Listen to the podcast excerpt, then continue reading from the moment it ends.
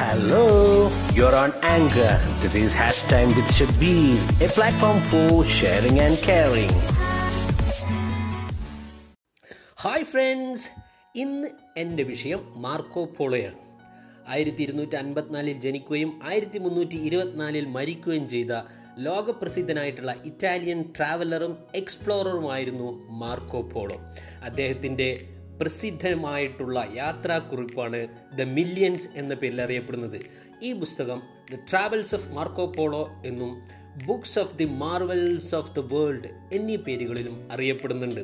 ആയിരത്തി ഇരുന്നൂറ്റി തൊണ്ണൂറ്റി ഒമ്പതിൽ പബ്ലിഷ് ചെയ്ത ഈ പുസ്തകം പതിനാലാം നൂറ്റാണ്ടിന്റെ പഠനത്തിന് വേണ്ടി വളരെയധികം ഉപകാരപ്രദമായിട്ടുള്ള ഒരു ട്രാവലോഗാണ് മാത്രമല്ല പിന്നീട് യാത്ര നടത്തിയ പല എക്സ്പ്ലോറേഴ്സിനേക്കും ഒരു ഇൻസ്പിറേഷൻ ആയിരുന്നു ഈ പുസ്തകം എന്ന് പറയുന്നത്. So his travels of Marco Polo was a sauce material and also an inspiration for the later travellers of the world ഇറ്റലിയിലെ വെനീസ് നഗരത്തിലെ ഒരു കച്ചവട കുടുംബത്തിലായിരുന്നു മാർക്കോ പോളോ ജനിച്ചത്. അദ്ദേഹത്തിന്റെ പിതാവിന് മിഡിൽ ഈസ്റ്റുമായി കച്ചവട ബന്ധം ഉണ്ടായിരുന്നു ആ കച്ചവട ബന്ധമാണ് അദ്ദേഹത്തെ പിന്നീട് പതിനേഴ് വർഷക്കാലം കുബ്ലായ് ഖാന്റെ കൊട്ടാരത്തിൽ നിലനിർത്താൻ പ്രേരിപ്പിച്ച ഒരു പ്രധാനപ്പെട്ട ഘടകം. മംഗോൾ ലീഡറായിരുന്ന ബെയ്ജിങ്ങിൽ കേന്ദ്രീകരിച്ച് ഭരണം നടത്തിയിരുന്ന കുബ്ലായ് ഖാന്റെ കൊട്ടാരത്തിൽ പതിനേഴ് വർഷക്കാലമാണ് മാർക്കോ പോളോ ജീവിച്ചത്. ഇത്തരം കാര്യങ്ങളൊക്കെ അദ്ദേഹത്തിന്റെ ട്രാവൽസ് ഓഫ് മാർക്കോ പോളോ എന്നുള്ള പുസ്തകത്തിനകത്ത് നമുക്ക് കാണാൻ കഴിയും. ശരിക്കും യൂറോപ്യന്മാർക്ക് ഏഷ്യയെ പരിചയപ്പെടുത്തി കൊടുക്കുന്നതിൽ മാർക്കോ പോളോ വലിയൊരു റോൾ വഹിച്ചിട്ടുണ്ട്. സിൽക്ക് റൂട്ടിലെ ആദ്യകാലത്ത് യാത്ര നടത്തിയ ഒരു വ്യക്തിയായിരുന്നു അദ്ദേഹം. ചൈനയിൽ നിന്നും യൂറോപ്പിലേക്ക് പുരാതന കാലത്ത് കച്ചവടാർത്ഥം ഉപയോഗിച്ചിരുന്ന പാതകളാണല്ലോ സിൽക്ക് റൂട്ട്? ഈ സിൽക്ക് റൂട്ടിലൂടെ ആദ്യകാലത്ത് യാത്ര നടത്തിയ യൂറോപ്യന്മാരിൽ ഏറ്റവും പ്രസിദ്ധനായിട്ടുള്ള ഒരു വ്യക്തിയായിരുന്നു മാർക്കോ പോളോ. അദ്ദേഹം ഈ ഏഷ്യയിലെ സംസ്കാരത്തെക്കുറിച്ചും പ്രത്യേകിച്ചും ഭക്ഷണത്തെക്കുറിച്ചും വസ്ത്രത്തെക്കുറിച്ചും ഭാഷകളെക്കുറിച്ചും ഇന്ത്യയിലെ ബ്രാഹ്മിൻസിനെ കുറിച്ചൊക്കെ ധാരാളം എഴുതിയിട്ടുണ്ട്. ആയിരത്തി ഇരുന്നൂറ്റി എഴുപത്തി അഞ്ചിലാണ് കുബായ് ഖാന്റെ കൊട്ടാരത്തിൽ അദ്ദേഹം എത്തുന്നത്. പിന്നീട് ആയിരത്തി ഇരുന്നൂറ്റി തൊണ്ണൂറ്റിനാലിൽ അദ്ദേഹം വെനീസിലേക്കുള്ള മടക്കയാത്രയിലാണ് ചൈനയിൽ നിന്നും അദ്ദേഹം സൗത്ത് ഇന്ത്യയിൽ വരുന്നുണ്ട് തഞ്ചാവൂരിൽ വരുന്നുണ്ട്. നമ്മുടെ മലബാർ തീരത്തും ആയിരത്തി ഇരുന്നൂറ്റി തൊണ്ണൂറ്റിനാലിൽ മാർക്കോ പോളോ എത്തുന്നുണ്ട്. കൊറമണ്ടൽ കോസ്റ്റിലാണ് മാർക്കോ പോളോയുടെ കപ്പൽ നങ്കൂരമിടുന്നത്. അദ്ദേഹത്തിന്റെ ചൈനയിൽ നിന്നും വെനീസിലേക്കുള്ള തിരിച്ചുപോക്കിന്റെ ഇടയിൽ. അദ്ദേഹം പാണ്ഡ്യൻ രാജാവിന്റെ കൊട്ടാരത്തിൽ തഞ്ചാവൂരിലുള്ള പാണ്ഡ്യ രാജാവിന്റെ കൊട്ടാരത്തിൽ ആയിരത്തി ഇരുന്നൂറ്റി തൊണ്ണൂറ്റിനാലിൽ എത്തുകയും അവിടെ കണ്ട കാര്യങ്ങൾ വളരെ രസകരമായിട്ട് അദ്ദേഹം തന്റെ marvels of of the world എന്നുള്ള പുസ്തകത്തിനകത്ത് മാർക്കോ പോളോ രേഖപ്പെടുത്തിയിട്ടുണ്ട്. അദ്ദേഹം കൊട്ടാരത്തിലെത്തി രാജാവിനെ കണ്ടു. അപ്പോൾ അദ്ദേഹം രാജാവിനോട് ചോദിച്ചു രാജാവും രാജാവിന്റെ കൂടെയുള്ള പ്രഭുക്കന്മാരും മറ്റ് വ്യക്തികളൊക്കെ നിലത്താണ് ഇരിക്കുന്നത്. അപ്പോൾ മാർക്കോപോളം ചോദിച്ചു രാജാവെ നിങ്ങൾക്ക് എന്തുകൊണ്ട് കൂടുതൽ പ്രൗഢിയുള്ള ഉയരത്തിൽ എന്തുകൊണ്ട് നിങ്ങൾക്ക് ഇരുന്നു കൂടാമെന്ന് ചോദിച്ചു. അപ്പോൾ മാർക്കോ പോളയോട് രാജാവ് പറഞ്ഞ മറുപടി ഇതാണ്. നമ്മളൊക്കെ ഭൂമിയിൽ നിന്നാണ് അല്ലെങ്കിൽ മണ്ണിൽ നിന്നാണ് ദൈവം സൃഷ്ടിച്ചിട്ടുള്ളത്. ആ മണ്ണിലേക്ക് തന്നെ നമ്മൾ ഒരിക്കൽ മടങ്ങുകയും ചെയ്യും എന്ന് പറയുന്നുണ്ട്. മാർക്കോ പോളോ പറയുന്ന മറ്റ് ചില കാര്യങ്ങളും കൂടി വളരെയധികം രസകരമായിട്ട് ഒരു പക്ഷേ നമുക്ക് തോന്നിയേക്കാം. ഏകദേശം പണ്ഡിൻ രാജാവിന് അഞ്ഞൂറോളം ഭാര്യമാർ ഉണ്ടായിരുന്നു എന്നതിനെക്കുറിച്ച് അദ്ദേഹം പറയുന്നു. മാത്രമല്ല ഈ രാജ്യത്ത് ആളുകളൊക്കെ വലത് കൈകൊണ്ടാണ് ഭക്ഷണങ്ങൾ കഴിക്കുന്നത്.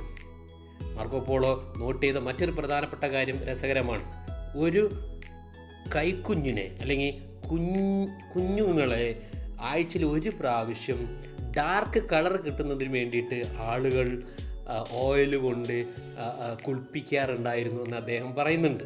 അത് എന്തുകൊണ്ടാണെന്ന് അദ്ദേഹം ചോദിച്ചപ്പോൾ അവിടുത്തെ ആളുകൾ മാർക്കോ പോളോയോട് പറഞ്ഞ മറുപടി ഞങ്ങളുടെ ദൈവങ്ങളൊക്കെ കറുത്തിട്ടാണ് ഡാർക്കാണ് ഇവിടുത്തെ പിശാചുകളൊക്കെ വെളുത്തിട്ടാണ് ദൈവങ്ങളൊക്കെ കറുത്തിട്ടാണ്. അതുകൊണ്ട് അവരെ പോലെ ആക്കുക എന്നുള്ള ഉദ്ദേശത്തിന്റെ ഫലമായിട്ടാണ് കുഞ്ഞുങ്ങൾ അവർ ഈ രൂപത്തിൽ ഓയിൽ തേച്ചിരുന്നത് എന്ന് മാർക്കോ പോളോ രേഖപ്പെടുത്തുന്നുണ്ട്.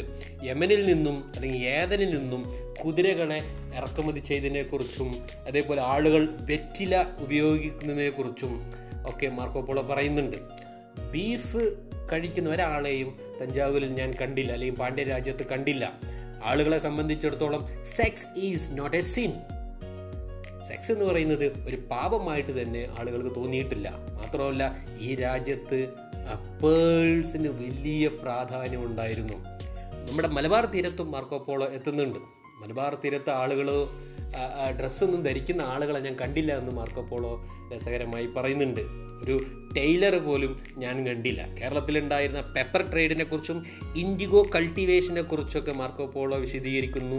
മാത്രമല്ല നമ്മുടെ അയൽ രാജ്യമായ ശ്രീലങ്കയെക്കുറിച്ചും മാർക്കോ പോളോ വിവരങ്ങൾ തരുന്നുണ്ട്. അപ്പോൾ മാർക്കോ പോളോയുടെ പല വിവരങ്ങളും പല വെസ്റ്റേൺ ഓറിയന്റലിസ്റ്റ് ക്വസ്റ്റ്യൻ ചെയ്തിട്ടുണ്ട്. അദ്ദേഹം ചൈന സന്ദർശിച്ചിട്ടില്ല എന്നുപോലും ചില ആളുകൾ മാർക്കോ പോളോയ്ക്ക് വിമർശനമായിട്ട് പറയുന്നുണ്ട്. അതിനുള്ളൊരു കാരണം അവർ പറയുന്നത് മാർക്കോ പോളോ പ്രസിദ്ധമായിട്ടുള്ള വൻമതിലിനെക്കുറിച്ചോ കുറിച്ചോ ചൈനക്കാരുടെ ഇഷ്ടവിഷയമായ ചായയെക്കുറിച്ചോ അത് മാത്രമല്ല ചൈനീസ് കാലിഗ്രാഫിയെക്കുറിച്ചോ ഒന്നും മാർക്കോ പോളോ പറയുന്നില്ല. അതുകൊണ്ട് തന്നെ അദ്ദേഹം ചൈന വിസിറ്റ് ചെയ്തിട്ടില്ല എന്നുള്ള ഒരു ഒരു ഒരു വിവരം അല്ലെങ്കിൽ ഒരു ഒരു ഒരു വിമർശനം വെസ്റ്റേൺ ഓറിയന്റലിസ്റ്റുകൾ ചിലർ മാർക്കോ പോളോക്കെതിരെ ഉന്നയിക്കുന്നുണ്ട്. പക്ഷേ എന്നിരുന്നാലും പതിനെട്ട് പത്തൊമ്പത് നൂറ്റാണ്ടുകളിൽ മാർക്കോ പോളോ പറഞ്ഞ കാര്യങ്ങളൊക്കെ അധികവും ശരിയാണ് എന്ന് യൂറോപ്യൻ സ്കോളേഴ്സ് ടെസ്റ്റിഫൈ ചെയ്തിട്ടുണ്ട്. യൂറോപ്യന്മാർക്ക് മാരിയസ് കോമ്പസിന്റെ വടക്ക് നോക്കിയത്തിന്റെ ഉപയോഗം കൂടുതലായിട്ട് പരിചയപ്പെടുത്തി കൊടുക്കാൻ മാർക്കോ പോളോക്ക് സാധിച്ചു മാത്രമല്ല പുതിയ കച്ചവട മാർഗങ്ങളൊക്കെ യൂറോപ്യന്മാർക്ക് കാണിച്ചു കൊടുക്കുന്നതിൽ അതല്ലെങ്കിൽ അവർക്ക് അത്തരം ട്രേഡ് റൂട്ട്സിനെ കുറിച്ച് വിവരം കൊടുക്കുന്നതിലും മാർക്കോ പോളോ വലിയൊരു റോൾ വഹിച്ചിട്ടുണ്ട്. ആയിരത്തി ഇരുന്നൂറ്റി തൊണ്ണൂറ്റഞ്ചിൽ അദ്ദേഹം ഇറ്റലിയിൽ മട തിരിച്ചെത്തുന്നുണ്ട്. തൊണ്ണൂറ്റഞ്ചിൽ എത്തിയതിനു ശേഷം ഇറ്റാലിയൻ നഗരങ്ങളായ ജനോവ വെനീസിനെ പരാജയപ്പെടുത്തി ഏകദേശം ഏഴായിരത്തോളം വ്യക്തികളെ അറസ്റ്റ് ചെയ്യുന്നുണ്ട് പ്രിസണേഴ്സ് ആക്കുന്നുണ്ട്. മാർക്കോ പോളി അതിലൊരു വ്യക്തിയാണ്. ആയിരത്തി ഇരുന്നൂറ്റി തൊണ്ണൂറ്റെട്ടിൽ അദ്ദേഹം ജയിലിലാവുകയും ആയിരത്തി ഇരുന്നൂറ്റി തൊണ്ണൂറ്റൊമ്പത് വരെ അദ്ദേഹം ജയിലിൽ കിടക്കുകയും ചെയ്യുന്നുണ്ട്. ഇരുന്നൂറ്റി തൊണ്ണൂറ്റൊമ്പതിൽ ജയിലിൽ നിന്ന് റിലീസ് ചെയ്തതിന് ശേഷമാണ് തന്റെ ലോകപ്രസിദ്ധമായിട്ടുള്ള പുസ്തകം മാർക്കോ പോളോ പബ്ലിഷ് ചെയ്യുന്നുണ്ട് മാർക്കോ പോളോ പറയുന്ന ഒരു കാര്യമുണ്ട്. I have not told half of what I saw ഞാൻ കണ്ട പകുതി പോലും ഞാൻ പറഞ്ഞിട്ടില്ല എന്നുള്ളത്. അപ്പോൾ ഈ രൂപത്തിൽ മാർക്കോ പോളിയുടെ യാത്രാ വിവരണക്കുറിപ്പ് വളരെയധികം പ്രാധാന്യമുള്ളതാണ്. പതിമൂന്ന് പതിനാല് നൂറ്റാണ്ടുകളിലെ ചരിത്രം പുനർനിർമ്മിക്കുന്നതിൽ മാർക്കോ പോളോയുടെ ദ മില്യൻസ് എന്നുള്ള പുസ്തകം വളരെയധികം ഉപകാരപ്രദമാണ് so that's all about Marco Polo with another topic will meet again thank you for joining